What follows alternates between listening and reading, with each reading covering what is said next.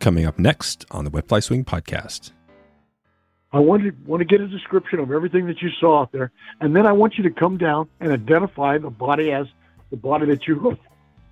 I said, let me tell you something, pal. If you go down there and you look at the right hand and the ring finger of the right hand, you're going to see a little small orangish fly. And that should be identification enough. Or if there's too many more bodies out there with little orange flies in it, I'm not fishing here anymore. That was Hal Janssen describing one of his craziest catches on the fly. Stillwater Secrets, PG&E, and classic cars today on the Wet Fly Swing Fly Fishing Show. Welcome to the Wet Fly Swing Fly Fishing Show, where you discover tips, tricks, and tools from the leading names in fly fishing today. Hey, how's it going today? Thanks for stopping by the show. If you've been listening to this podcast, have been enjoying the content, uh, and want to support us and everything we have going here at the Swing, you can click over uh, and support one of our sponsors. That would be amazing. In the show notes, there's usually a link there. You can check in with them, um, say hi, let them know you found and heard about them through this podcast. And one of those great sponsors today is Angler's Coffee, roasting a full range of coffee with that one goal delivering excellent coffee to every single angler. With a blend for every taste, a dry dropper on the go, teabag option, and a roast sampler, you know Joe at Anglers has you covered. You can head over to wetflyswing.com slash anglers right now to support anglers and this podcast, a sustainable company with unsurpassed taste. We're also sponsored today by Lake Lady Rods, building distinctive custom rods, each created one at a time to the exact specifications for each angler. You can uh, go to wetflyswing.com slash Lake Lady right now. That's L A K E L A D Y to support this podcast and Chris and Lake Lady. Hal Janssen, one of the big time Stillwater gurus, shares his story of fishing and his uh, his life around fly fishing and everything he's had over the years. We find out why he uses a super ultra light outfit uh, for trout in Stillwater and for steelhead and salmon. Um, we're talking light, light gear. Uh, we also find out how he landed a sturgeon on some of this light gear, and uh, and a bunch of other stories of fishing with some of the biggest names that you know we've talked about. Some of them that aren't with us anymore, but uh, Hal's been around. He he knows pretty much everybody. This is a really great episode. I think you're going to love this one. So, without further ado, here he is, Hal Janssen. How's it going, Hal? Oh man, it's doing going great. I'm sitting here looking out the window and and looking at the big Chico Creek out there, and uh, you know, it's just beautiful. I mean, one of those days where it's clear. You know, there's been so many fires in the area lately. It's been uh, Oh, kind of nice to be able to look out there and and uh, see everything the way it's supposed to be. right, right, right. Yeah, you guys have been getting some smoke up there this year already. Yeah, everybody's burning. You know, it seems like, you know, there's a one over in Yosemite that's going pretty good, I guess, and and uh, we haven't had anything around here. We had the the big one a couple of years ago, and uh, it kind of nailed Almanor and and all that area, but uh, it's looking pretty good now. Well, that's good. That's good to hear. Well, I think uh, I think today what I want to dig in. You have a, a book um, on Stillwater, and you're you're a pretty uh, one of the bigger names in Stillwater. You know, you've been out there a while, so I want to dig into a little bit of that, and maybe we'll touch on some steelhead and salmon. Um, but before we jump into some topics, maybe some tips and things like that, let, let's hear about how you first got into fly fishing. Well, I'm, you know, almost 80 and I've been fly fishing, you know, since I was, uh, you know, like about five years old. My dad had an old bamboo fly rod that was in the garage collecting dust and I dug it out and I said, what the heck is this? You know? And my dad said, oh, that's a fly rod, you know? I said, what do you do with it? And it had a little Yuko reel on it, you know, and, and he says, well, strip some line out and I'll show you what it's all about. And that was it. Well, I mean, I was stuck. And from then on, every spare moment for the next 30 years, I was fly fishing. You know, I went to school at San Jose State, and uh, in between classes, I'd run over to the San Lorenzo River, fish for salmon and steelhead. And uh, when I wasn't doing that, I was in the parks, you know, fishing some of the little parks they had in the area. And, uh, you know, I just had a love for it, you know, and, and a burning desire to just go out there and, and be fishing every single day that I could. And so, you know, most of my, uh, I, actually, I'm probably better known as a pinstriper because I, I do pinstripe cars and boats and stuff like that for years at car shows all over the United States. So I traveled around, and that gave me the opportunity to fish in some of the areas that uh, I would normally not be able to fish, and you know through Montana and all that area when I was traveling. And so, uh, you know, it's, fishing is just it's been it's just my life. It's part of my life, and that's what I do. You've been doing it. So, at what point? What, what was your first uh, like dollar made in, in kind of in fishing? Well, I tied flies when I was like six years old. I tied flies for Copeland McFeeders in San Jose, and uh, and t- then I started tying flies for everybody. There was a guy by the name of Golden. He had a, a place called Golden's uh, Fly Shop, Tackle Shop, and so I tied flies for him. And uh, you know, if I wasn't doing homework, I was doing that. But I I rode a bus. Actually, I rode a bus every morning, a Peerless bus from Fremont to San Jose, which was about a, a 45 minute trip. Okay, and then I'd get off the bus in San Jose. You know, I mean, I was in the third grade when I started going there, and then my brother was in the first grade. So I would take my brother and I, we'd walk all the way to the school, which was probably about 10 blocks. And so I was in really, really good shape. And uh, after school, you know, you you had bus schedules, and and so sometimes the bus schedules were uh, right on, and I got there right on, and, and we were able to take off. But sometimes they weren't, and I run over to Copeland McFeeders and you know look at all their flies, and eventually start tying flies for them. A tie flies for everybody. I mean, you know, and then then I I was a pretty good student, so uh, you know, and I was going to the San Lorenzo, fishing Alameda Creek in, in Fremont, you know, fishing all the quarries, everywhere. I mean, everywhere where there was water, I fished. My dad had a, and mom had a piece of property in Milpitas, California, and they sold it.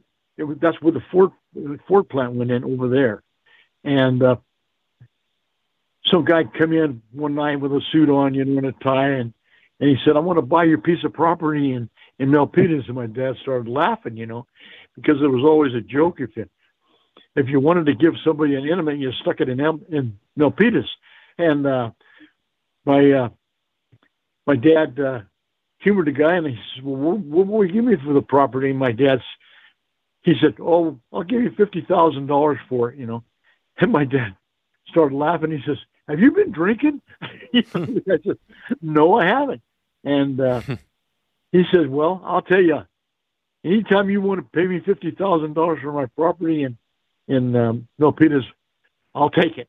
And so, with that, we went down and we bought a brand new Cadillac and a little travel trailer. And my mom and dad and, and my brother and I, we took off and we went around the United States. We wow. went up to Oregon, Washington, all the way across the top, all the way to to New York, and my we had some relatives in New York. We stayed with them for a couple of days, and went fished all all the lakes in um, Minnesota and all through there. I mean, I was a pest. We couldn't stop and have lunch unless there was water, you know.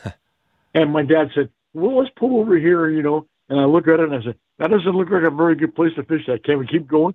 Yeah, sure. You know, sometimes we start to have lunch about one o'clock. We were going to have lunch at one. It'd be two o'clock before I found it a place that was satisfactory for me to fish, you know, and for them to have lunch. Right. So anyway, that's, what, that's kind of where it started. And, and uh, how old were you when you traveled around the country with your family? About seven, six, seven. Wow. Yeah, I was I was nuts. I was was. I mean, nobody. I don't think anybody had such a desire to, to fish like I did and it's still that way. I mean, I I still, you know, I'm out all the time. Huh? Are you? And back when you were seven, were you fly fishing? Yeah, I started. I started with a fly rod because I didn't know anything else, and that's what my dad had. He had that bamboo rod, and that was it. So I mean, I was fly fishing for bluegill, bass, anything. If there was water, it had fish in it, and I was out. You know, I was in there popping bugs, streamers, you know, and then I got a fly tying kit for Christmas uh, that very the same year that we sold the property. And, you know, after that, it was like, you know, we were pheasant and duck hunting. All the feathers I had, boxes and boxes of feathers still from way back then, you know, sprig and mallards and what have you. Oh, right. So, uh, you know, my whole life has been around fishing. and and uh, and we're we're very fortunate that we have a nice home above Chico, 12 to 15 minutes above Chico, depending on how you're driving. Uh, yeah. And you know, I can look out and and and see just unlimited mountains. I can see Mount Lassen out of one window here, and I can see downtown Chico from out the other window. Oh, amazing! Amazing! Yeah. You're a cool spot. So that's really cool. So basically, the fly tying was going. I mean, who were back then? Who were you learning to tie flies from? Did you just grab a book, and how'd all that look? Well, I got a fly tying kit, you know, and and that book had a little little a soft cover deal in it. I still have that. I'm sitting in my office here with all my books that I've got and all the decoys and stuff fish. And I've, I've got all the stuff that that I've collected down through the years, you know.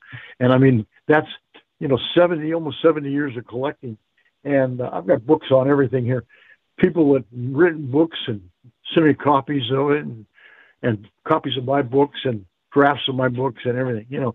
So, you know, it's my whole life is in this room, you know, and I'm looking up at a yellowtail that I caught that was a world record on a fly rod. Oh, wow. Describe that room for we can't see it because we're on audio, but describe it a little. What's it look like as you look around? You know, on my right side here, I'm sitting in my flight tying desk right, desk right now and my carving desk because I do a lot of fish carving. And to the right outside, right out the window, I'm looking at the canyon across the way there, and Big Chico Creek is running down at the bottom of the canyon there. I mean, it's probably about three miles down to the bottom of that canyon. Oh wow! And, uh, and so I look to the right, and I can see Mount Lassen up that canyon. And as far as I can see to the left, because it winds around like I could see parts of Chico, you know, and and up here, you know, there's ponds everywhere. You know, water company, uh, PG&E and water company, you know, have been putting ponds everywhere, and I, for years, I just specialized in little little ponds and little areas that were, you know, available to me, you know, and and I just love this still water fly fishing, and so, you know, somebody said, why don't you write a book? and laughed. yeah, right. I'll write a book. And you know, it got to the point where everybody, I go to these fly fishing clubs and I talk about still water, and somebody said, "Man, you want to do a book on fly fishing on still water?" Yeah. And I thought, eh. you know, so here about ten years ago, I started collecting all my notes together, and I started writing this book, and I illustrated the whole thing because eventually, I, I initially was when I went to college. I was going to college as a, you know, commercial artist, and uh, I, I learned watercolor, how to paint watercolors, and, and for my pinstriping work. And so everything is in this book. Every step of the way is in this book, and everything is done here, right, right at this desk which I'm talking at from right now. Remind us the name of the book. It's called Stillwater Fly Fishing Secrets. Nice. And uh, there's a picture of me on the back cover with a 20 pound rainbow trout that I caught up at Lake Almanor, which is above the above us here.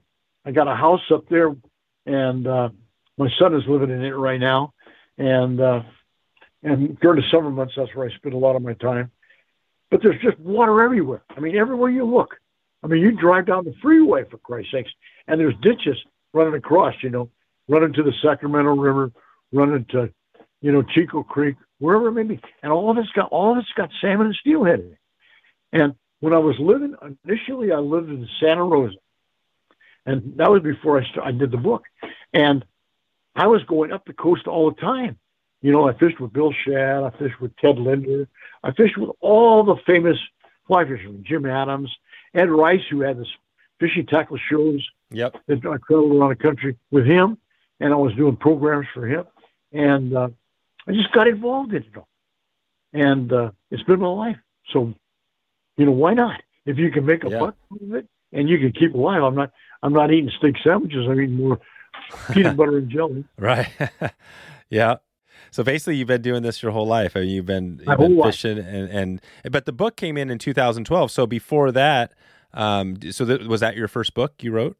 That's my first book that I wrote. I was doing lots of fly fishing articles for Field and Stream, Outdoor Life, uh, you know, Fly Fisherman magazine when it was going good, and uh, so I mean, you know, it's a it's, it's a I look up here, you know, in front of me, and I see all these books and magazines and everything. but this is my life. Yeah. I mean, if, if anything happened to this room right here, I'd I'd be just devastated.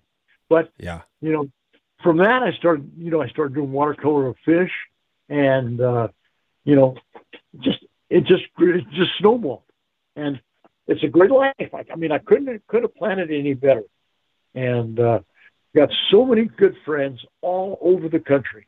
Dave Whitlock and in um, Kansas, and and uh, Polly Rosborough was a good friend of mine, and mm-hmm. you know, it just goes on and on and on. I was going to ask you about. I think if we have time, we'll probably dig in a little bit, talk about that. Some of the people that influenced you along the way, or maybe that you influenced as well. Um, yeah. But I'm interested. I want to talk a little about the start with the Stillwater because you've got this book, and and I don't have it in front of me, but I'd like to dig into the book a little bit because we've had we've actually done. I love Stillwater fishing. We've had a number of people on the podcast, some folks up in Canada and uh, and probably some people you probably know them, right? Some of the same guys, Denny Rickards and uh, oh, Brian yeah. Chan, right? The, the, group out there. Um, yeah. But I'm curious on your book. So so talk about because I and we've had some other like Team USA people that are doing like Euro style, right? Using a different style, and I've heard things like you know you got the chironomid stuff, you got the like. Uh, you know, using a, a thing on your boat as you, to slow it down. Like, what is your book? What's your technique? Do you cover everything in this book, or is it specific to a certain type? Everything, everything how to fish out of a boat, how to fish out of a float tube, who started the float tubes, uh, why they're so effective because they're quiet, you know, and the boats, mostly are small prams, eight foot, and they're made out of fiberglass. And we fish salmon and steel out of those heads out, out of those boats during the winter months. And then during the summer months, I've got them spot with a little trailer. I got a little trailer now, and the boat's flamed, and uh, you know with, with flames. I do I did pinstriping, so you know, when the boat got a little shabby looking, I just got a deal of paint and I started painting no. the boat and I flamed, flamed it out. Nice. So you got your boat all blinged out. Your boat looks nice. Yeah. Yeah. So we had a lot of fun. I've had a lot of fun doing everything with this. And, uh, you know, what else can I say? It's just, it's, yeah. been my life. Well, on the float tubes, you mentioned the float tube. So do you know the history there? Because I don't remember I, when I I just remember float tubes always being there. Do you remember when there weren't float tubes? Well, yeah, a lot. I mean, hell, I was about 15 years old when I saw the first float tube, and that was in Idaho, and it wasn't a manufactured. It wasn't a manufactured by a major company, you know. Uh, God, Mike Wolverton and uh, all the guys up in Idaho fish Henry's Lake every year, and and uh, Gary Howells, who was probably one of the best bamboo rod builders in the world, uh, he died a number number of years ago. But all these people we always used to meet up at Henry's Lake during the summer months, and we used to fish up there. Joe Brooks, we used to fish up there for you know several months, and then we'd all split up when the weather got bad, and everybody would go their way. You know, Joe and Mary used to camp right alongside of me, and I just had my little Ford van with a with a little bed in the back of it and a little stove, cold uh, gas stove inside. Nice. And I cooked there, you know, and then sometimes we'd go to dinner up there, and uh, you know, we'd all get together. And Jim Adams was very, very influential. He's from Berkeley and a, a, a tackle collector, antique mm. tackle collector. Oh, yeah. I mean, he's got he's got rods and reels and stuff that you know most people wouldn't even believe. And uh, I've got a picture of him sitting right in front of me. Should I, should I saw his picture a while ago, and I should have brought his name up sooner. Yeah. But Jim has been a good long oh, yeah. friend of mine. He's a great guy. Yeah. Anyway, everything is is uh, in this book. You know, it's like with my pinstriping background and my watercolor background was from the pinstriping. Hell, I can illustrate anything, so why not do a book? In your book, did you do the illustrations in the book? Everything, everything in the book. There's anything here that I didn't do. Uh, everything is here. All the logo, my dragonfly logo, um, hex flies, everything is done in watercolors and it's in the book. Oh wow, that's really cool. Yeah, I mean, uh, Jane and I edited the book ourselves here, and uh, you know you can't put it down. I've had people tell me, I started reading the book, you know, at the front of it, and you know I was just going to read a couple of pages. Next thing I know, I'm laying in my bed, falling asleep almost, and I'm halfway through the damn book. Yeah, you know, walk us through that book a little. Let, us open that thing up and just talk. Like, what, what, do you like chapters wise? What can we expect to find there? Well, it's chapters. Well, I'll go to the glossary here, and uh, you know, I acknowledge people here. Art Agnew who had Sunset Line Company, and Bill Archuleta, who still building reels. Johnny Barris, uh, Lynn Bearden, who had the Mill Pond. I mean, just all these people were in here. Most of them are gone now, but uh, Russell Chatham did an introduction for me in the front, and John Spencer, who was probably one of my best friends, and he's living over in Eureka somewhere now. And it still want to contour of the lake. You know, I mean, hell, I'm only at page five, and all these things are already been covered. Ecosystems and weather vegetation, all the insects vegetation all illustrated in here. You know, the adults and the nymph and the, all the vegetation that you find in these ponds from, from British Columbia, like Dragon Lake in British Columbia. There's a picture here with vegetation, and uh, it just goes on and on. I mean, it starts there, and then processes and behavior, why a fish does certain things, and when you read this book, you won't believe it. You you won't believe it. You know, then we get into fly tying and hooks, uh-huh. and I talk yeah. about hooks and how they're made, and hell, we're on page 44 now. Here's a, a book that's uh, 270, almost 300 pages, and that's just just touching the scratching the surface right. of what we do. That's and so, and everything, all my notes that I've collected after every fishing trip, I sit down and I made a note in a in a log of everything that I did that day and why. And you know, I, people talk to me about, oh wow, you use a long leader, and you use a two weight fly rod and you do that. What are you kind of crazy? No. It's, it's important if you're fishing still water to use the lightest outfit possible because you're fishing with leaders that are 6X and 7X, pound one, pound two pound, and you're fishing, I'm catching fish 10, 8, 9, 10 pound fish on, on 6X leaders. Wow. Why do I, why am I able to do that? It's because my little reels are counterbalanced so they give up line without any problem. The backing is not 20 pound or, or 50 pound. It's six pound and eight pound braided, you know, line, nylon. And why do I use nylon and not use Dacron? It's because nylon stretches. Well, does it then stretch cause your, your reel, you know, to pop? Yes, it would if it was being stretched with heavy, heavy line. But no, it doesn't. So when all these things why I, what kind of fly lines? I use a black fly line. Where do you get a black fly line? Well, you get it out of a box of red dye. You get it at the grocery store, and you put a little bit of red dye in some boiling water, and you drop the fly line. It doesn't hurt the fly line. The PVC takes it like a duck takes the water, and I make my fly line black. Why that black? It's because when you're casting over fish that are, are a couple inches under the surface, or even even a foot under the surface, the black fly line makes no flashes. Why do you see it? and it may be seen, but not by the fish. More people are scaring fish with light colored lines and orange lines and pink lines and what have you. Mm-hmm. And that's in the book. That's the reason I do it. Why do I do it? How do I do it? It's in the book. Yeah. So black fly lines. And is there not? Can you not buy a black fly line out of the like from a at a fly shop? No, you can't. Not unless it's been dotted.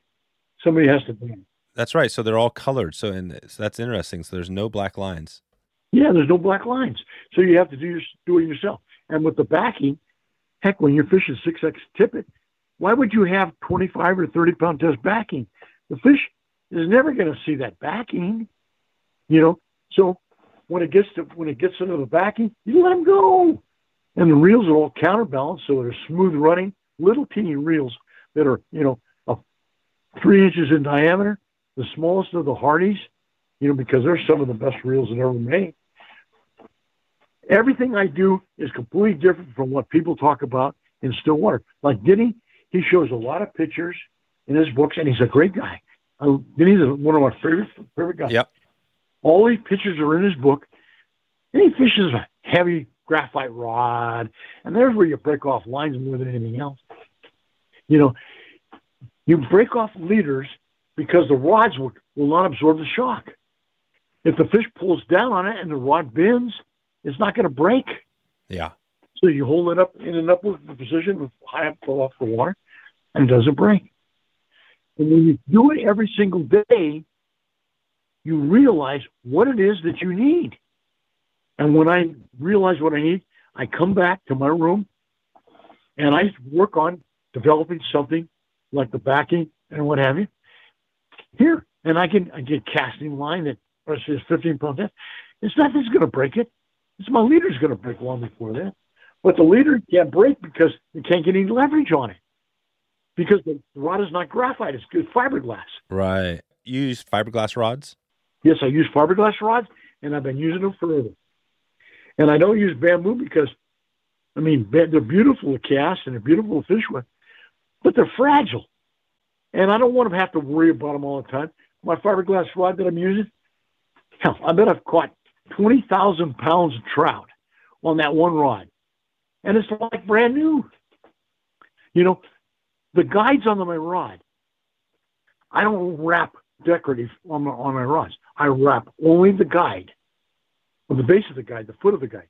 But what happens before I wrap the foot of the guide, I cut them down in half. So I'm using a lot less wraps on my rod than the average guy would use on, on if he was making his own fly rods. You see, all everything, nothing get, doesn't get touched.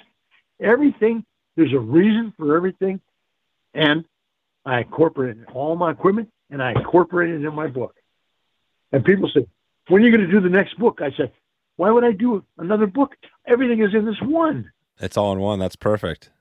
You know, I love that. I want to dig it. Give me a few more. I want to dig into a few more uh, secrets there that you have in your book, just so we could uh, kind of whet the appetite for people listening. Um, and, and, are you doing a? So, do you cover like indicators in there, what, what's the techniques you're covering in there? I never used an indicator my whole life, and I never will. Why would you use an indicator? The the strike is the most important part of stillwater fly fishing. When you feel a strike on that line, me, I, I've caught thousands and thousands and thousands and thousands of fish, and every time that that fly line moves out there, the leader moves. That's, that's what I'm watching for. The last remaining part of the leader that floats, when it kind of dips down a little bit, that's a fish. I don't have to put an indicator on it. I know where that line is. I'm looking right down it.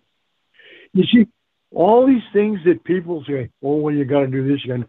No, you don't have to if you think about it. And it's probably better if you don't. Right. And with a fiberglass rod, I can follow backwards with a 7X tippet and not break a fish off because it just bends. What if we were coming to a like a uh, let, us say I'm going up to what's a lake nearby you that's a pretty uh, popular lake that you fished before? Well, Almanor. Almanor. So let's say I'm coming up there to fish with you at Almanor, and and uh, and we're gonna head up there. What is it? Is this a good time of year, like July, August? Well, it's probably better. In, in, yeah, well, it's, it's hot, but I mean, we you can still catch fish by going down for them. But I prefer to fish, you know, later on in the season when the water starts to warm a little bit and the fish are feeding early in the morning or late in the evening. Yeah. And, you know, bingo. Yeah. I mean, you know, how everything has a purpose. Everything has a purpose. And I'm sitting here surrounded by purpose, you know, here. All all my artwork is done. You want to see what a, what a rainbow looks like? I've seen thousands of them. But if you want to see what a, what a rainbow really looks like, fresh out of the water, you go out and you catch one and you hold it in your hand in the water. And people say, well, doesn't that hurt the fish? No, it doesn't. Because when you put your hand in the water, the slime doesn't come off the fish. It's it's there, and you don't squeeze the fish. You just gently hold them there. They're not going to move. The reason a fish squirms is because somebody's got a grip on it, and they're trying to get the fly hook. Yeah, it's all set. And then, so if we were coming out to that lake fishing, let's just say in the fall, we're coming out there. Would I be? Would you be telling me to bring a float tube, or are we going out in a in a pram? Well, we take my Boston whaler out and we find the fish, and we fish over the second day. We probably go out in a small pram and we fish out of the pram. You know, we, we find the fish with the whaler where they're going to be because they move. They're pelagic and they move all over the place. Wherever the water temperature is right for them, that's where they're going to be. And right now, there's been you know, since the fires hit that area up there where Almanor was, it, Jesus, the devastation up there you wouldn't believe. The trees are all gone. And so the water's all muddy because the wind blows all the time up there, and and the wind, the leaf, the trees don't block the wind, and so I'm not fishing as much as I I normally would be because of the conditions, and I'm fishing closer to home. So you know, just a ton of things. I mean, we could we could talk forever, forever. When you ask a question, you ask good questions, and you you allow me to to go off on a tangent on whatever you say. Yeah, perfect. And that's and this is perfect. And this is a perfect perfect way of doing it. And I'm here all the time. So if you want to do these once a month, hell, once every two months, uh, I don't care. You know, I love talking. Today's episode is brought to you by Bear Vault, keeping wild adventure going strong and ensuring your next backcountry trip stays memorable, epic, and safe. Bear Vault builds a rugged polycarbonate locking canister that keeps bears and other animals out of your stuff. Every year you're out somewhere and you hear of somebody who uh, had an encounter with a, with an animal. And a lot of times it's could have been avoided pretty easily. Uh, Bear Vault is a way to keep your food safe, and it actually keeps the bears safe and you safe all in one shot. Uh, Bear Vault has come out now with a uh, two other version sizes of the Bear Vault. The small version they have now is like day hiking. So if you're out there going day hiking, you can grab the Bear Vault and uh, and you can go with it. Food storage is is a key consideration in the backcountry. Whether you're hiking, fishing, camping, uh, whatever it takes, whatever you're doing, you're going to need something to keep your food safe. You can check in with Bear Vault right now. That's Bear Vault, uh, wetflyswing.com slash Bear Vault, B E A R V A U L T, to support this podcast and a great solution for you. Okay, back to the show. So you wrote a book on Stillwater, but you actually have also a lot of experience with steelhead and salmon. What what's kept you from writing a steelhead and salmon book? People, I don't want to send people out there. There's not enough salmon and steelhead left, and all the good waters are, have been ruined by the Department of Fish and Game or PG&E, like the Smith, the Chetco, and all those. Man, they're not they're not even a ghost of what they used to be. I mean, you know, that's where I use the pram, you know, because you can follow the fish, you can stay with the schools. And the, I don't fish in, in water that's 60 and 70 foot deep with lead core lines. I'm fishing in the, in the, at the mouth of the rivers when they first come in. That's when the fish is the best. That's when he still has feeding instinct. And then I fish with small flies, like almost like plankton. That's what they're used to feeding on. You see, you see how this thing evolves? I mean, we can take it, striped bass the same way. You know, Russ Chatham and I fished for years in, in San Francisco Bay together. And we never saw anybody else because we fished where the fish were and not where everybody was fishing. You see, a lot of people just, oh, Joe Blow says, oh, I fished underneath such and such a, a bridge. Okay, great. And they all go there. Not, not Russ and I. We go with the fish. Yeah, yeah. So they're coming there. And is that the same for steelhead, or are you chasing, or steelhead and salmon a little bit different on how you're finding them? Well, steelhead takes the fly aggressively, where the salmon just sucks it in. I mean, that's all he does. He sees it in the water, he sees it coming down, and he just swims up to it, and he gets near it, and he just sucks it in. Well, what the hell? He doesn't grab a hold of it and start racing off with it. That's not the way they feed. Steelhead also do that, that same type of feeding in still water, in tide water. But as they get further up the river, then you start catching them on brighter flies. But if you saw the flies that we use for steelhead and salmon, you you shake your head. You wouldn't you wouldn't even use them for trout because they're so small, and they're tied on strong hooks, English hooks. And so we we never we never they never they never get the fly.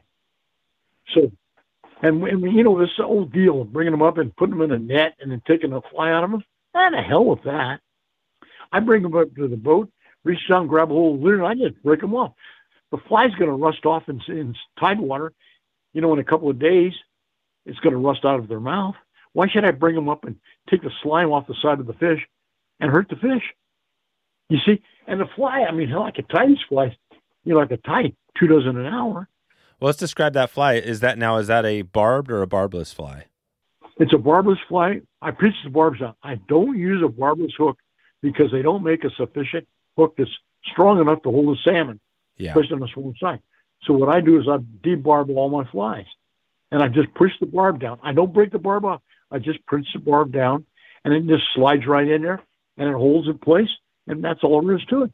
Mm-hmm. It's it's a simple. When you see how easy it is to catch salmon and steelhead, you wouldn't believe it. What is a good fly for, uh, like for steelhead? What would be a little tiny fly you'd be tying there? Well, I tie scuds and and uh, stuff like that, and I wouldn't- I couldn't give you the name of them because they don't have any names. No, but they're But the little flies small. are made. They're, yeah, they're they're made with mylar tinsel.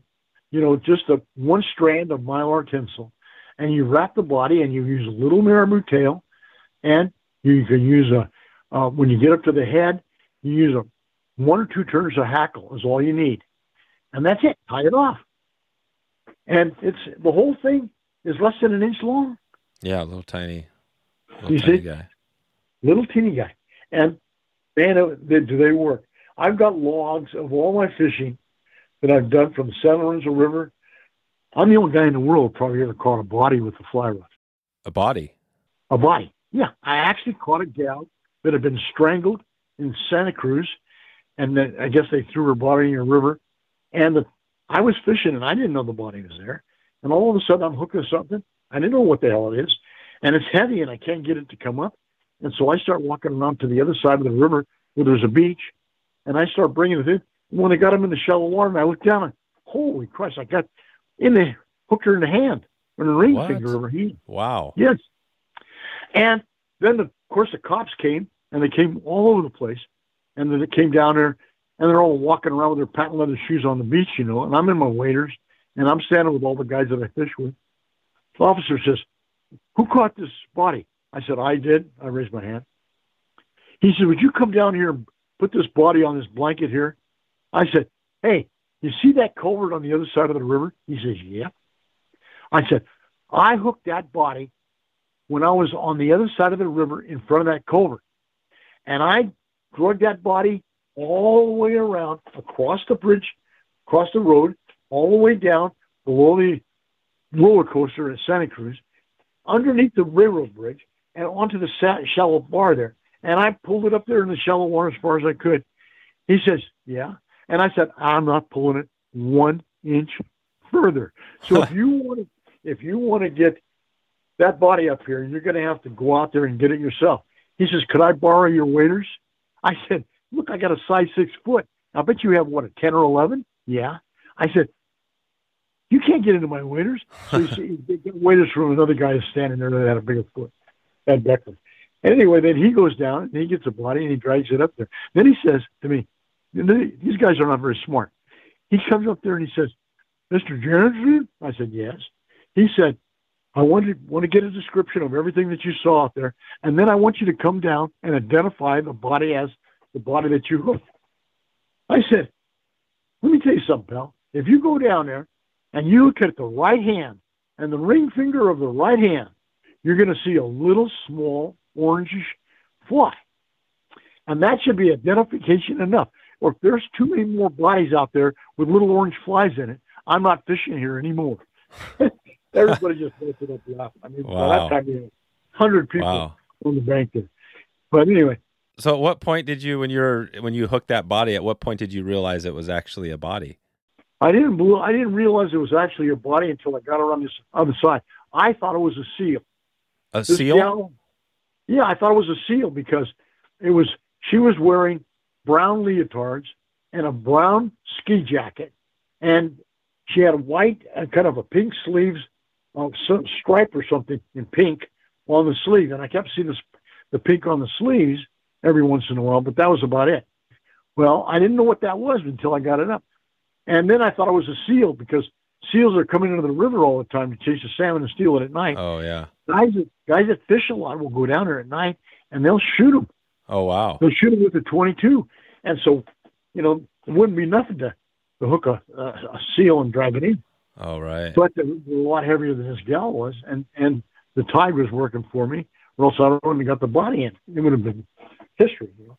And Jesus. that was in the newspapers, and everybody was calling me about that, and, Wow. and I'd kind of like to forget Yeah. about that one. you know? yeah, forget about that one. Is that the is that the craziest thing you've ever you've ever hooked on a fly? Yeah, it is. Absolutely.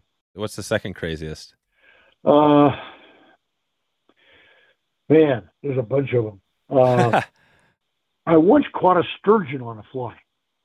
Actually caught it in the mouth on the Paper Mill Creek, and uh, I've got photographs of it, and it was all in the newspapers and everything.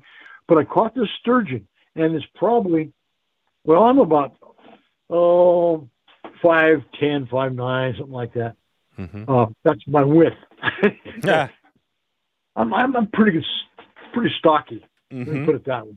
And anyway, the seal comes is uh, I mean a sturgeon. I'm fishing in Paper Mill Creek by myself, you know, and a friend of mine comes down. And he says, "Hey, what's going on?" I said, "Not much."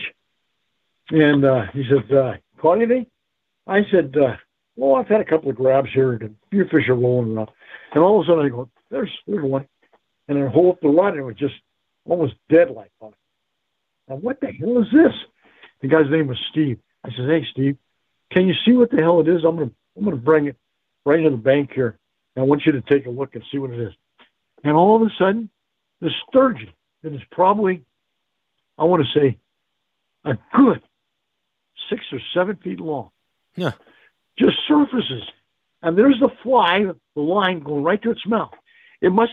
The fish was sitting on the bottom and was probably breathing there, and the fly came by and it just accidentally breathed it in. He didn't take it, Oh wow. didn't uh, aggressively go after it. And all of a sudden, I got the sturgeon. I got the picture of the sturgeon, and I'm holding it. It's right here in front of my my, my fly time bench, and I get the, the fly out of it. He says, "What are you going to do with it?" I said, "I'm going to let it go." What the hell am I going to do with a fish that's uh, like 65, 70 pounds? Jeez. What am I going to do with it? He said, Well, I like to eat sturgeon. I said, Well, then you catch one. Because this one here is going back in. I get the fly out of the fish's mouth, and I got the fly uh, sitting on the on the piece of on the photograph, taped onto the photograph, and the little piece of the leader, and I let the fish go. And then this guy is telling everybody in the world about me catching a sturgeon on a fly. Well, hell, you know, if a guy's looking for notoriety, you couldn't. I couldn't ask for it anymore. And I'm not looking for notoriety. You know, back in those days, I was, you know, wearing a beard. I had a beard and Hodgman waders. You know, you couldn't get neoprene waders in those days because have. But I caught a sturgeon. So Wow. I've had I've had a lot of experiences, and I could write a probably write a book about all these experiences that that I've had and some of the places that I've gone. Yeah. But I'm at that point in my life where all I want to do is my fish carvings, and I'm work, working on carvings that are so realistic that uh, even a fish would try to spawn with one of my carvings. So you're carving fish out of wood, and are you doing this based on a, a photo or just out of your memory? on memory, and uh, they're, they're made out of basswood, carved out of basswood, and are all hand carved. You know, there's no. A lot of these guys are carving with power tools and stuff. I use uh, actual tools that dig the wood out, Hmm. and you know, we draw the what I want to dig out, and I dig it out. And then when I'm done, I'm, I paint the fish with an airbrush, and then I scale. Every scale on that fish is because I take close-ups of it. I put scales on the fish, paint the scales down. I don't even go to the carving shows anymore because when they see me coming with a fish, they all get the hell out of there. You know, they know that I they don't have a chance, and I got these fish sitting here, browns and cutthroat and and, and brook trout and bluegill and you name it, it's it's there, and got them in a lot of different shops, and uh, I love carving. I just love carving all that detail. I love the detail. That's really cool. So you've been you've had that detail from the pin. I mean, where is that? Yeah, where'd that come from? That skill of car. That's these fish are beautiful. I mean, how you just developed that from like the pinstriping? Is that where it started? That's right. The pin well, the pinstriping gave me the ability to balance my hand and learn to balance my hand from drawing long lines and stuff like that. And I make all my own brushes, and uh, I make them with quills from good from ducks and geese. And uh, you know, I got hundreds of um, brushes here that I made, and every one of them is for a different re- you know, reason. When I start scaling, some fish have bigger scales, some have fish smaller scales. Like striped bass have big scales, and yellowtail have bigger, bigger scales. Steel and salmon, medium scale, and then when you get the bluegill and, and small some trout, they're smaller scales, and so you have different sized brushes for every scale. You know, my whole life is in this room, and you would not believe everything that's stuffed in here. I, I find stuff. I got a grayling up there that I caught in the widow's pool with Joe Brooks, and I mounted that. I didn't carve it and we're not mounted it. And you would think that it was a carving, or you would think it was, you know, it's the skin of the real fish. Put on Richard Oh. Brooks there, you know, that I caught with Ted Brooks, um, Joe Brooks, you know. And then I've got decoys in here. I've got everything. What was Joe Brooks like? He was a gentleman. He was a from the East Coast, and he was a, an Eastern gentleman. Every button on his shirt was buttoned. Everything that he wore looked brand new. Nothing was out of shape. Out of you know, his hair was thinning a little bit because he, he and Mary have been married together for a long time. That that usually you lose your hair when that happens. That's right. But That's right. you know, he was a gentleman, an absolute gentleman, and and uh, I I there isn't probably a, an hour in a day that goes by that I don't think about Joe, and uh, and Ed Rice who did the International Sportsman's Expos. yeah. These guys are are like in my head, they are the epitome of everything that goes on. Who are the other guys, Hal, that uh, you you know over your career, you know, especially earlier on, maybe some of those older guys that maybe aren't around. Who are some of the the people that you know we'd we'd know of that you were around? God, I'd have to sit down and really think about. I mean, Joe Brooks. You mentioned Joe, and that we did an episode with Joe Brooks. Um, I guess his uh, nephew, who wrote, who did a documentary on his life. So we, we Yeah. talked about that, and then, but I haven't heard much about Ed Rice. I know he did all the shows. He was a big, you know, person there. What what what happened? Did he he just kind of quit doing the shows eventually? No, he sold the show Oh, he sold He sold the show. And then he retired to Oregon and was living in Oregon. And then he got sick and he needed to, to uh, have somebody take care of him. And he lived in Oregon and that's where he passed away. Oh, there you go in Oregon. Okay. Yeah. And so, you know, I mean, all these guys were my friends. Yeah, you knew them all. And the Steelhead was the same thing. I mean, you were there in the the early '60s. What was the what were the big Steelhead rivers in, in when you started fishing Steelhead? San Lorenzo, the Russian, the Gualala, the Noyo, the Smith for salmon, and occasionally a big steelhead. But uh, the San Lorenzo River is where I spend most of my time in Santa Cruz because I was going to school at San Jose State, and it was just half an hour over the hill. And my mom and dad had a summer home over there, so I had a place to stay. See, everything is like my whole life it was set up in advance of what I was supposed to do. That's what I want to get back to. I want to get because it's interesting to me because when you talk, and I'm always interested in the the, kind of the business side because you've been able to do something that was a, long, a while ago. But I mean, you you started tying flies. So once you started tying flies, what was the next transition into making money in fly fishing after that? Having somebody else tie the fly the way I wanted it tied, and like Umpqua Feather Merchants, you know, they were tying my using my, my name and tying my flies, and I had complete control over those flies. If they didn't look right, they sent me a bunch of them. If they didn't look right, they just eliminated them. They threw them away. They tied them the way they were supposed to be tied. See, that's that's what it's all about. Yeah. What was one of those named? Do you, because they named their flies. Did you have a name of any of those flies with Umpqua? Chihuahua, the Chihuahua fly. Chihuahua, like the dog. Yeah, like the dog. Because I'm standing on the San Lorenzo River, and I, I just got through catching a steelhead, and this guy said, "What'd you catch it on?" And I said, "The Chihuahua fly." He was what? I said, "It's right here. It's on on on my first guide." He looks at it. He, I give him a rod. He's looking at it, and he keeps turning the rod. He's, he said, "This fly doesn't have any hair on it." I said, "No kidding, really?" I said, "That's why it's called a Chihuahua." He said, What is that? I said, It's mylar tinsel, and then it's been ribbed with ostrich, and that's it. And he said, This fish ate that? I said, Yeah, because that's what the plankton looks like that they eat. He said, I'll be darned. I never saw the guy again in my life, but he's the one that came in, gave me the idea for the Chihuahua, the name Chihuahua. And I used that for like probably five years and never had a name. And people say, what are you using? Well, I said, oh, it's a little fly that I tie, you know. But that one, that guy said, oh, it has no hair on it. It's like a Chihuahua. There you go. Yep. That's one. Isn't it crazy life that I led? It's crazy. I sit down at night. I can't sleep immediately after going to bed.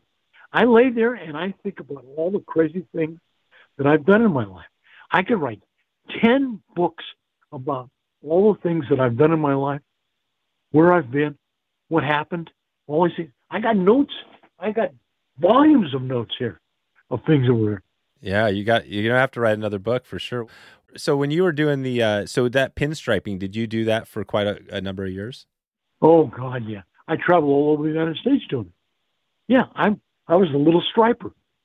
The little striper. That was my name. Oh, that was the name of your company, the Little Striper. No, the little striper. I'm five foot four. I'm not very tall. Every fish I hold up looks big because I'm so short. yeah. Gotcha. I was made. I was made to fly fish. Yeah, and you did the. Who was the other guy? You did some stri- the striping uh, with somebody else, right? That also fly fished. Uh, well, not really. No, you're just doing it. I was doing it. I was traveling with car shows and and going to outdoor car shows, indoor car shows. I got I got the Jaguar. It's 1967 Jaguar that belonged to Nancy and Ronald Reagan. I own it, and it's gold, and it is beautiful. You have a gold I mean, Jaguar. Gold Jaguar, chrome rear end. The motor is chrome. You can eat off it, and it's in my place up at Lake Almanor. Lives in the house up there, and I drive it occasionally. My son drives it more than I do, and these are all things that no, a lot of people don't know about it, about me. Yeah, what was the Jag? What, what year is that Jaguar? 67, 1967. The license plate number is XKE 325, and 325 is Ronald Reagan's birthday. no way. Yeah, and that's how I got I got the. Oh car. wow, yeah, yeah. The 67 is that really cool. It's like a it's like a coupe just for like two people, right? Yeah, that's right, two people. Oh wow. And it's a leather interior. It's unbelievable.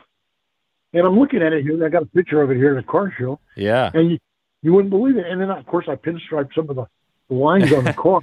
wow. You know, but all just stuff is decorated, you know, beautiful. Not, not, not, not a wild line. And you're trusting your son to drive it. That's pretty, you got a lot of trust in your son. Well, he, he, he watched me build that car, build that car. So, yeah, I get, I get a lot of trust in him. Is it a convertible? It's a, it's a hard, it's a coupe. It's a coupe XK coupe, so it's a it's a hard top. Hard top, yeah.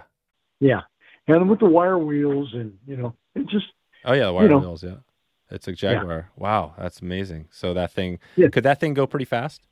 Yeah, well, we go 160. Yeah. I mean, you know, not that I drove it that fast because the highway patrol could never catch me. Yeah. But yeah, they were driving Dodge Interceptors that went 120 at the time, and that was fast for for that. But this car here would leave them in the dust. But yeah. it was golden color, and nobody had a gold Jaguar. And a lot of people in the car world, like I used, used to get all, all the Carcraft magazines and Hot Rod and stuff like. I've got all those magazines from way back in 1954 when I first started collecting them. You know the little little books, the little small ones, Carcraft, Rod and Custom or all small. I've got all those. I got them until they quit making them. And they're all in this room. Everything is in this room. It's got that car has an abnormally large uh, engine compartment. Does it just have a massive engine under there compared to the car? Yeah, the whole front end of it is long. It's long, and when you lift the hood up, you can't believe it because it's all motor. It's a six-cylinder overhead six. Wow! And yeah, it's amazing. It's amazing. So that's it. When did you build that? Oh, back in the uh, early '60s. Yeah, early. So 1960. Mm-hmm. So you were so you were born. You said you were born in 1947. Is that right? 43. Oh, 43. Yeah. So you're born in 1940. Yeah. So you're born. Uh, you're born three, uh, four years after my dad was born, and um, and so 43. And then when? So when did you retire from the pinstriping? Well, I never really retired from it because I still do it. I'm still able to do it. Oh, really? I got my bushes here, but I'm away from all those people that I used to pinstripe for. So, you know, they, every once in a while somebody shows up or calls and says, "Hey, I want my car. I want you to stripe my car." And then I say, "Yeah, come on up." You know, but I haven't pinstriped in you know six, seven years. You know, every now and then I bring the brushes out to still, you know, to make sure I still know how to do it. And I can right, but uh, my hand is like a rock. You know, I set it down, boom, that's it. There's no wiggling, there's no shaking or nothing. Wow. And I could walk, walk it down the side of a car and put a pinstripe on it. So it sounds like you got the the fishing. Obviously, has been a huge part of the time you've spent, you know, but also pinstriping and doing these carving. What other what other hobbies do you have out there that you, we haven't talked about? Oh God, that's really about it. I mean, those are the serious ones. Yeah, that's a lot. You know, that's a lot. you know the the room here is covered with these plaques from Hall of Fames and stuff like that, and I belong to all the fly fishing Hall of Fames. And it's it just it's it's an amazing world, amazing life that I've had. Like I'm married to the greatest gal in the world. She lets me do everything that I want to do, and she trusts me.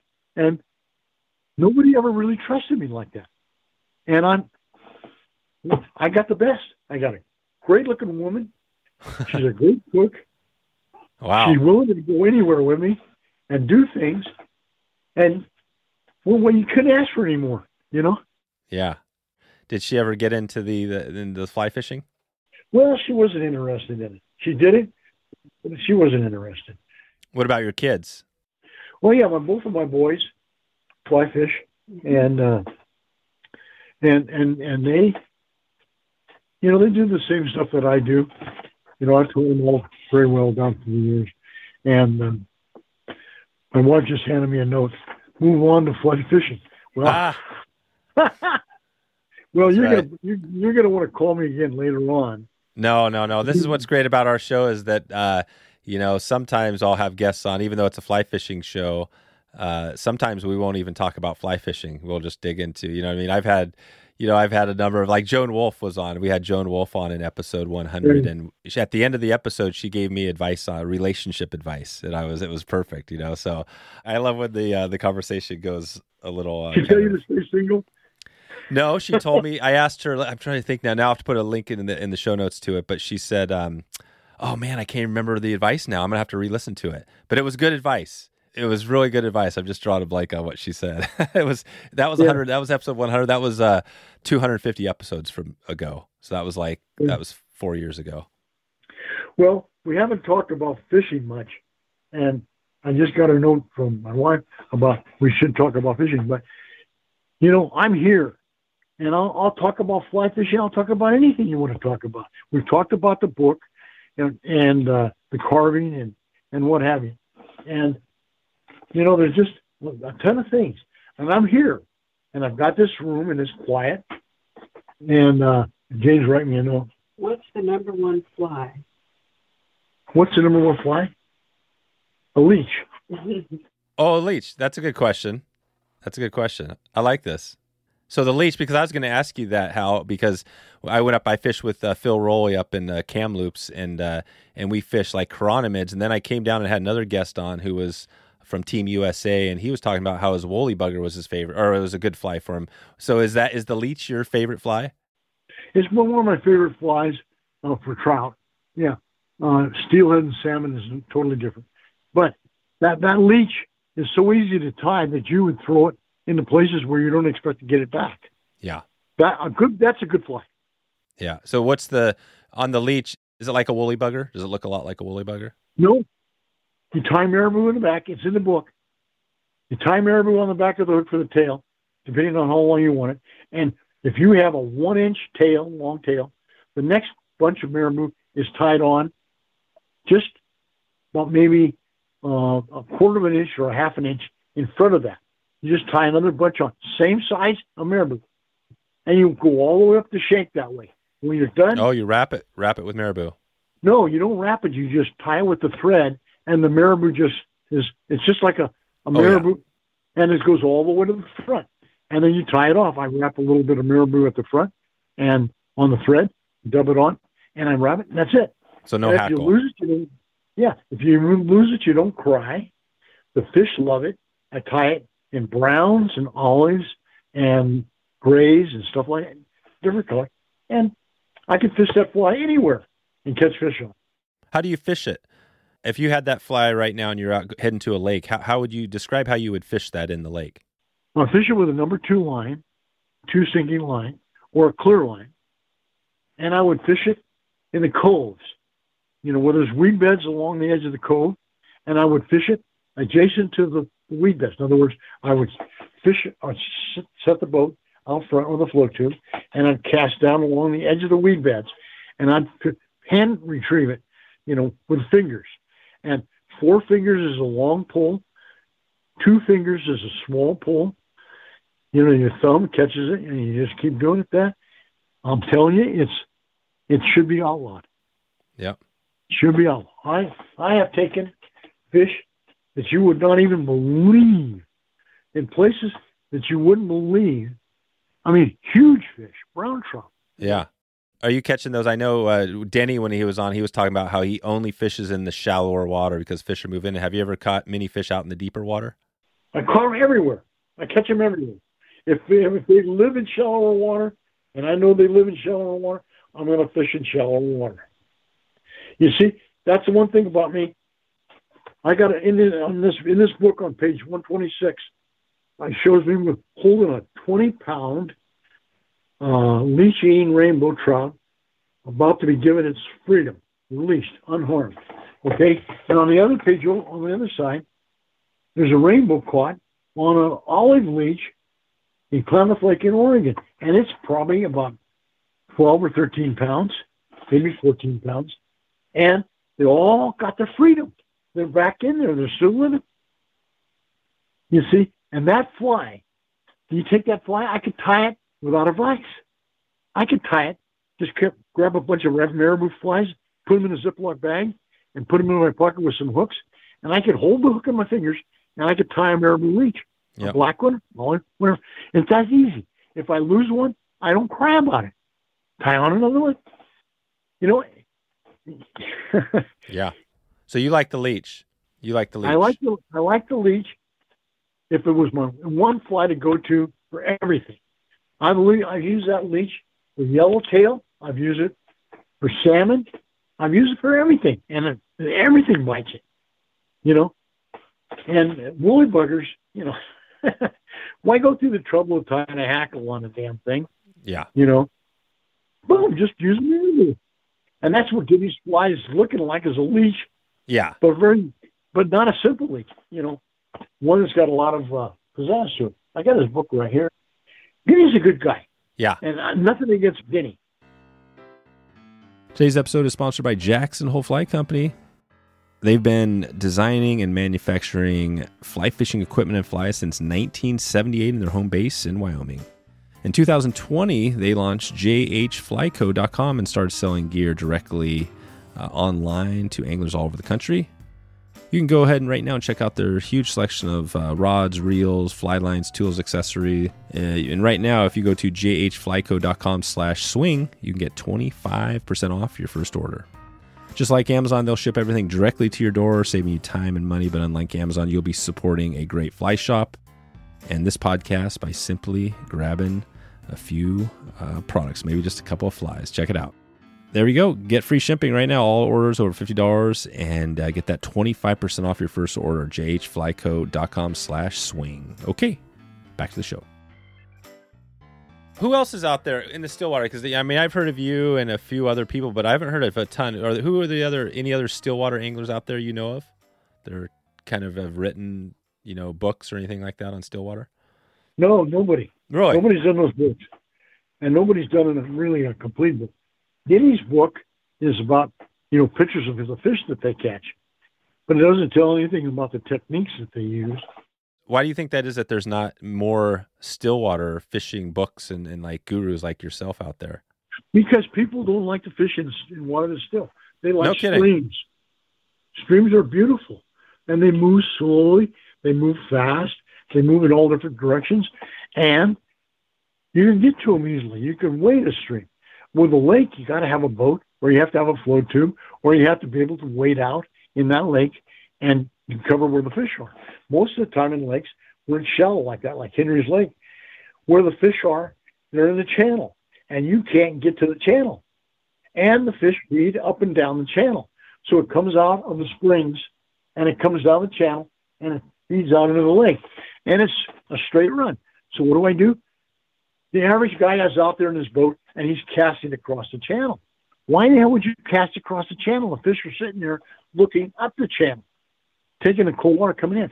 So turn your boat, get along the edge, turn your boat, and cast down across. You see, and then you can fish slowly because the current coming out of that spring is keeping the leech tight, and it looks just like a leech. And when I stop it, it kind of puffs up a little bit, just like a leech. Now, what the hell would you use anything else on on your line for, or why would you tie a leech any other way?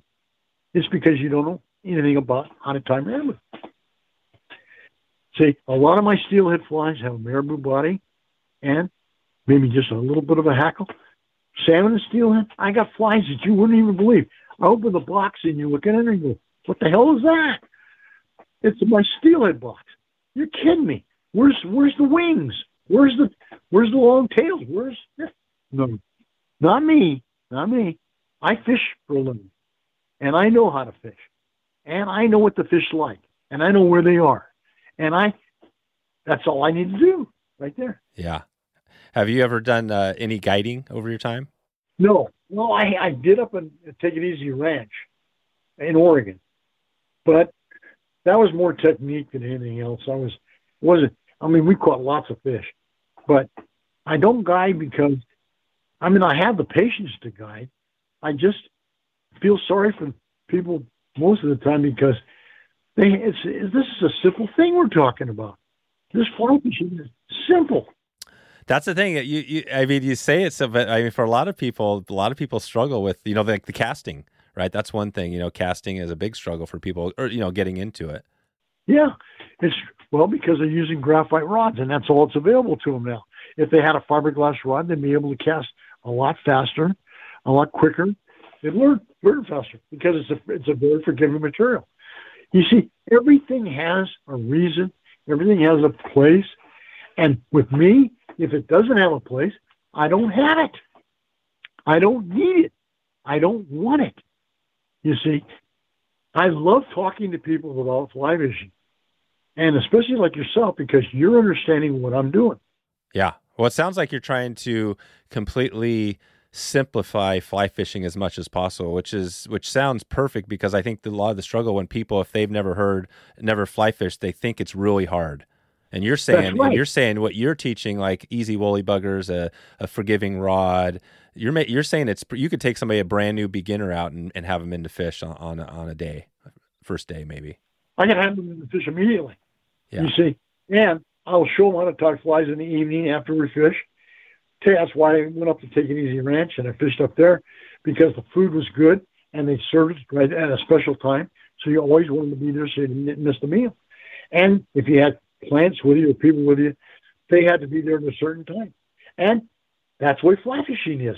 You have to be there at certain times. You know, you don't want to be there oh nine thirty midnight.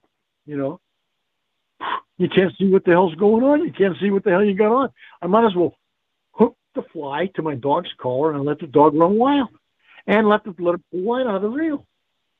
But no, it's a fish, and I bring him up, and he, I I feel sorry for the fish that the fish is so stupid to take one of my flies for something that actually it looks like eating. You know, I feel sorry for him. I bring him up to me, and I'm very gentle with him. I get the fly out. Everything is barbless. I get the fly out of them, and I get them on their way as quickly as possible. I don't have in the, in my book. I don't have a lot of pictures of me with fish because I don't keep them. Yeah, you've never have you never killed? Uh, you've never really killed any fish, steelhead or salmon or trout. Oh, I have. Yes, you know, like somebody said to me, "Hey, Al, what time are you coming in?" Oh, I'm going to come in at six o'clock. Okay, up on the Smith because all the guys stay in the same area. Yeah, come bring a bring a bring a jack, and we'll barbecue it, and we'll feed five or six people off of it, or seven people, or ten, whatever, you know. And then I I fish, you know, for a jack that's maybe six or seven pounds. That's all there is to it. You see, my life has been a simple life. My wife is a great person because she doesn't put a lot of pressure on me to be something that I'm not. She lets me be me. And That's really very cool. few women are that way. Yeah. And I am thankful for that. Yeah.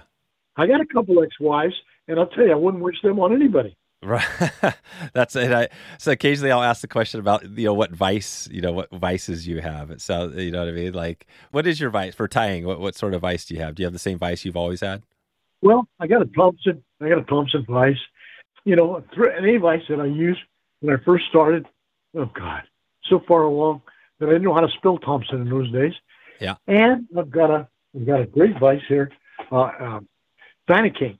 Oh, Dyna King. Yeah, they're awesome. Yeah, they're and that's what I got sitting here in front of me right now. yeah.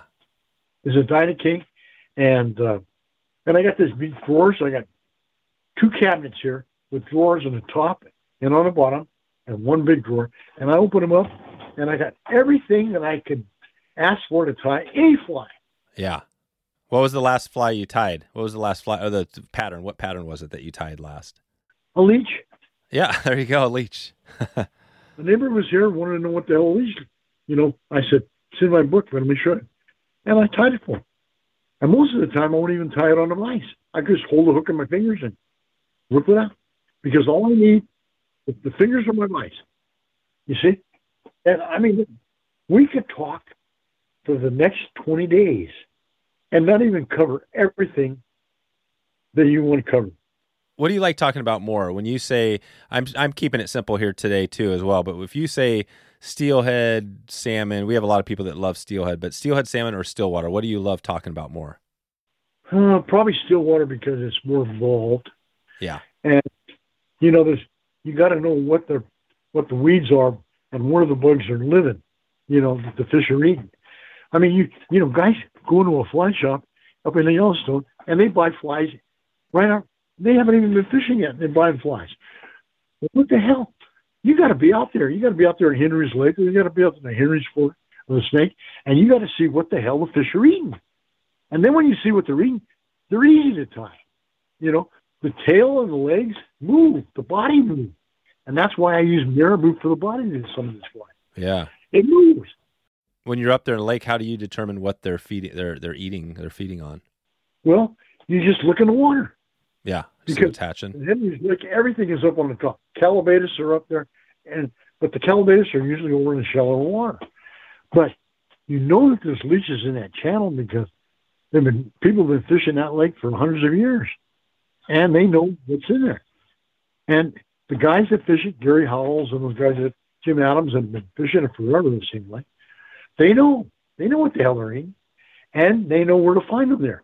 And there's a place called the Glory Hole out there, and that's where the Glory Hole ends, where the where the channel ends, and that is only between you and I and the lamppost. You know, it doesn't end where it turns and goes to deeper water.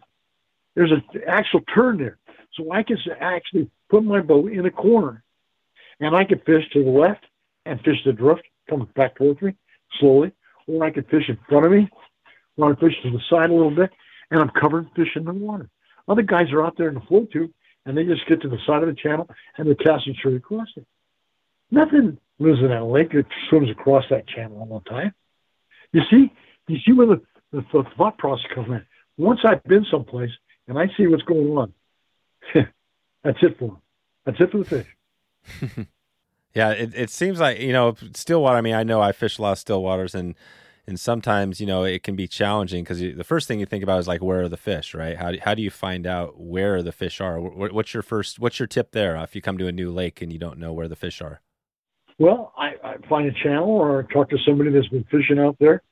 I know most everybody that's fishing that come from all over the country, like at Henry's Lake. But if I'm fishing Hat Creek, I know Hat Creek like the back of my hand. If I fish at Baum Lake, I know Baum Lake. I Almanor, I know Almanor like the back of my hand.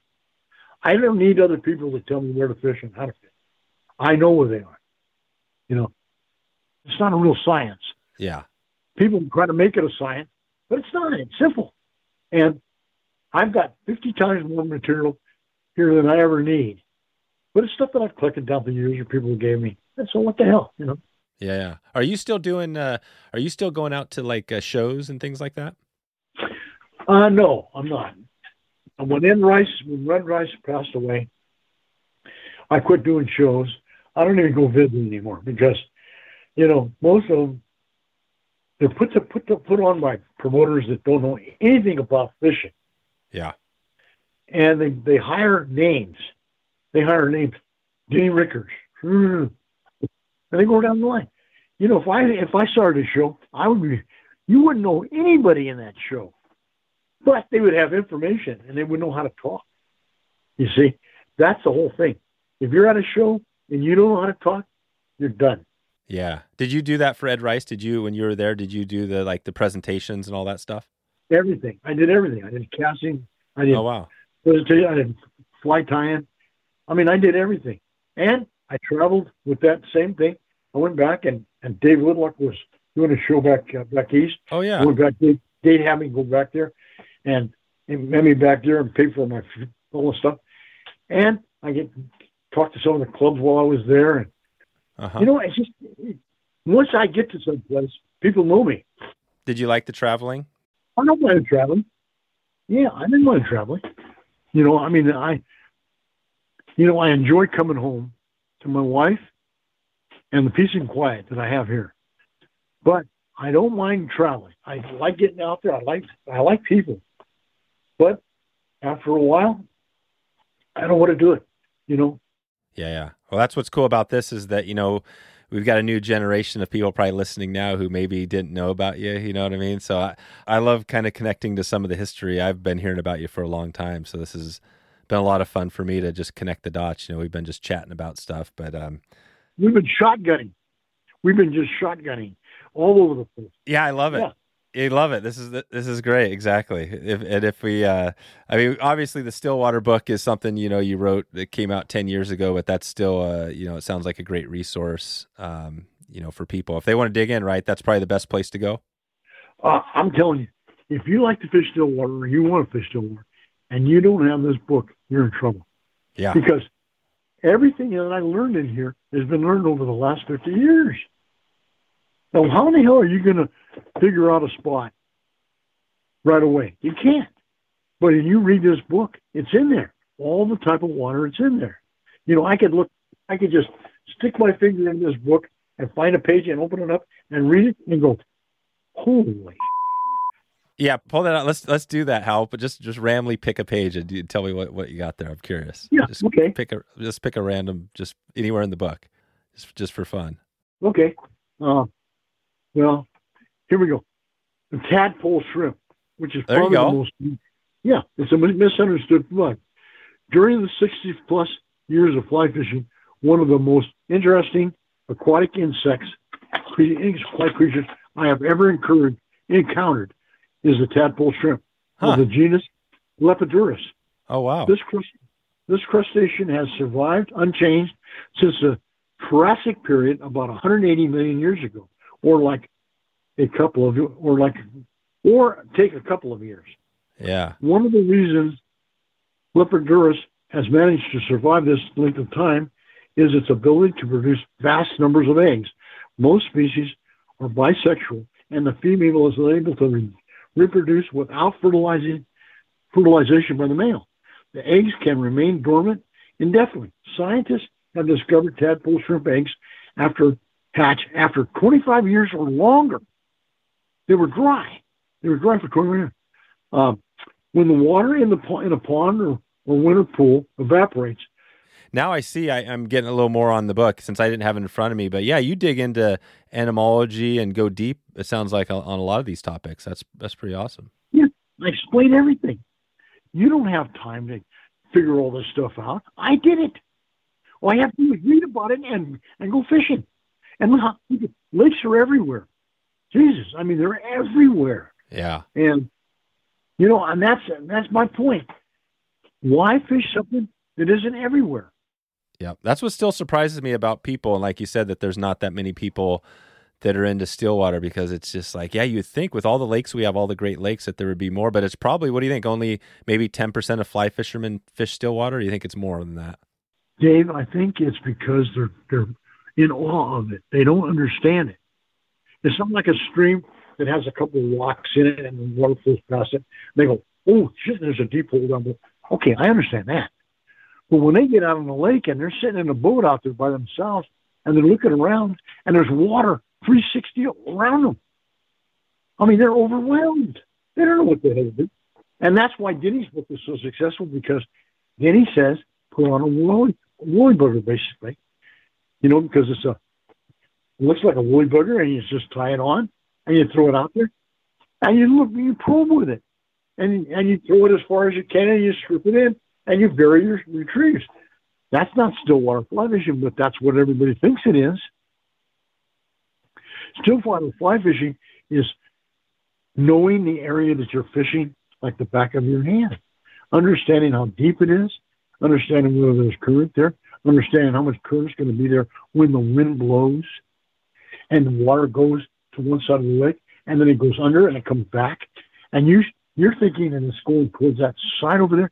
And yet down below, the water is going to that bank when the water is down, when your, your fly is down about 10, 10 feet. When it's down below 10 feet, it's coming back towards you, past you. You see, these are things that they don't understand. Right. That's what stillwater fly fishing is about to me. It's the most difficult form of fishing ever because you have to be in tune with everything that's going on in so many different ways. You have to know the water, you have to know the bugs, you have to know your fly line, you have to know your equipment, and your equipment has to be designed for it. People today think, well, I'm going stillwater fly fishing. I need a I need a rod that's uh, made out of graphite. It's nine foot long. It takes a nine or a ten line. What the hell are you fishing for? Elephants? what weight do you like for a for a, a graph or a, not graphite, but for the glass rod? Two weight. Oh, two a two weight. I went. I fish a two weight rod ninety nine and a half percent of the time. The only time I I don't fish with that is when I'm fishing Chinook salmon over on the coast, and then I'm usually fishing a nine or an eight. You know, and Wow. with a shooting head, a nine or an eight is not going to hit the water hard. So when you're fishing over in tide water, you're not scaring them. You see, and you fish abo- above them and you drift down to them. That's why why you fish the tides. The tide brings the fly to the fish without a lot of racket. You see, and that's we're just we're talking steel and salmon there for a second. Yeah. And it's all everything is relative. I mean, everything is relative. I look around my room, everything is relative. All my fly tying material is relative. I don't own a, a piece of chenille. I don't own anything like that. I own fur, you know, that I dyed myself, and I and with my materials. Huh. You, you see how it's it's cut and drying. Right. And and that two weight you were talking about the two weight. So are you've got some big fish you've caught over your time in Stillwater. Have you were you fishing a two weight on some of those bigger fish?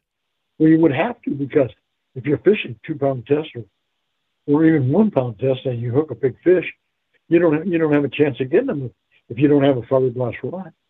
If every time the pressure builds up on on the line it breaks, what good is it? Well, graphite is a great casting tool. Oh, wonderful.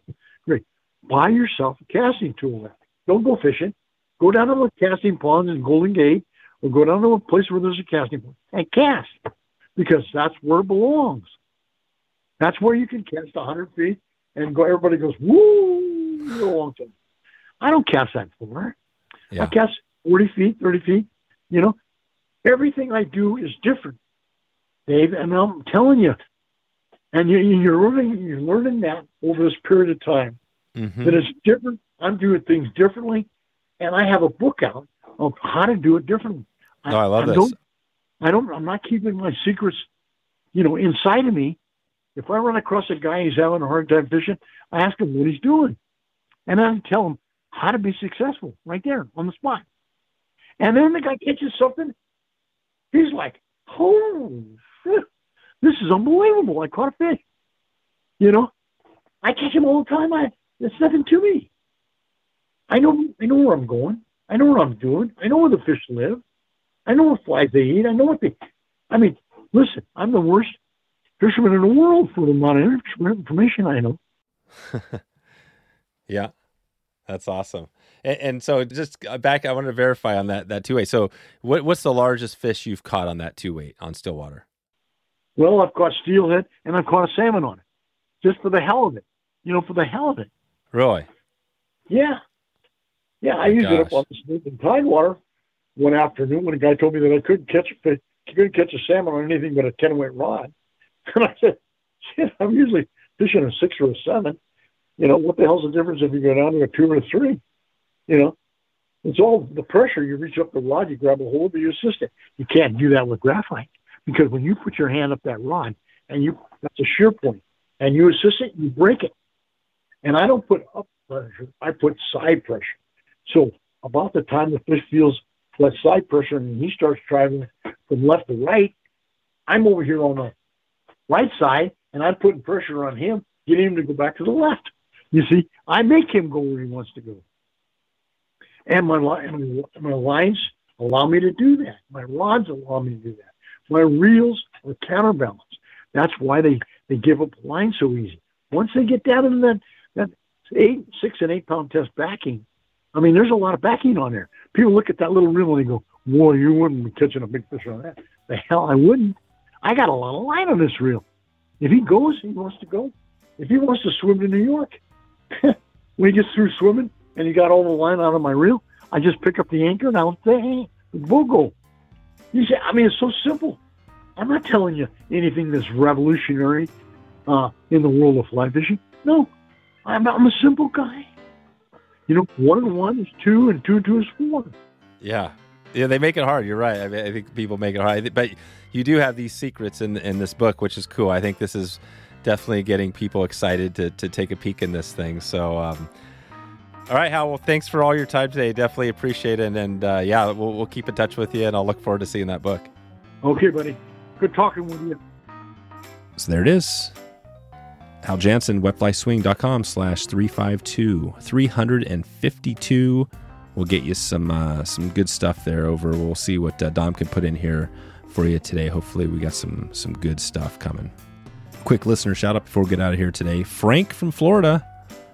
Frank, I'm going to give you a virtual man hug right here, Frank. Uh, Frank sent me an amazing email in which he described how he's uh, retiring soon and has been using this podcast to help prepare for traveling um, after retirement here. So this is pretty exciting. He's got a uh, sounds like he's got a travel trailer or some sort of uh, RV, and uh, it's just awesome to hear uh, that uh, this podcast is helping him prepare for that time to get out and go do some fishing, more fishing. So Frank. Uh, like I said, uh, right back to you, man. Thanks again. If you, uh, I would love to hear from you. If you get a chance, you can reach out to me, Dave at wetflyswing.com. If you have any comments, I'd love to give you a shout out here on the podcast and just love to talk to you in person. If you haven't connected with me yet um, and you've been listening to this podcast, I'd really love to uh, hear from you uh, by email there or if you're on social, that's easy too, Wetfly Swing. Quick reminder, uh, the trivia challenge, wetflyswing.com slash trivia is a good chance to uh, win a fly tying. This is a like a $100 value fly tying pack. Togans is giving these away this year. Um, the rest of this year, I think we're doing four of them. And uh, so if you want to grab one of these things and chance to win this, all you got to do is sign up, wetflyswing.com slash trivia. And you're going to get uh, what used to be called the mystery fly tying pack, but it's just pretty much loaded with a bunch of uh, materials and everything else. So I'm going to let you get out of here. Uh, wetflyswing.com slash slash trivia. Reminder on that trivia challenge. And I hope to catch up with you maybe online, maybe on the water. We got some trips coming here. So if you get a chance, uh, check in with me there. And I hope that you have a good morning, good afternoon, or good evening wherever you are in the world. Talk to you soon. Thanks for listening to the Wet Fly Swing Fly Fishing Show. For notes and links from this episode, visit wetflyswing.com.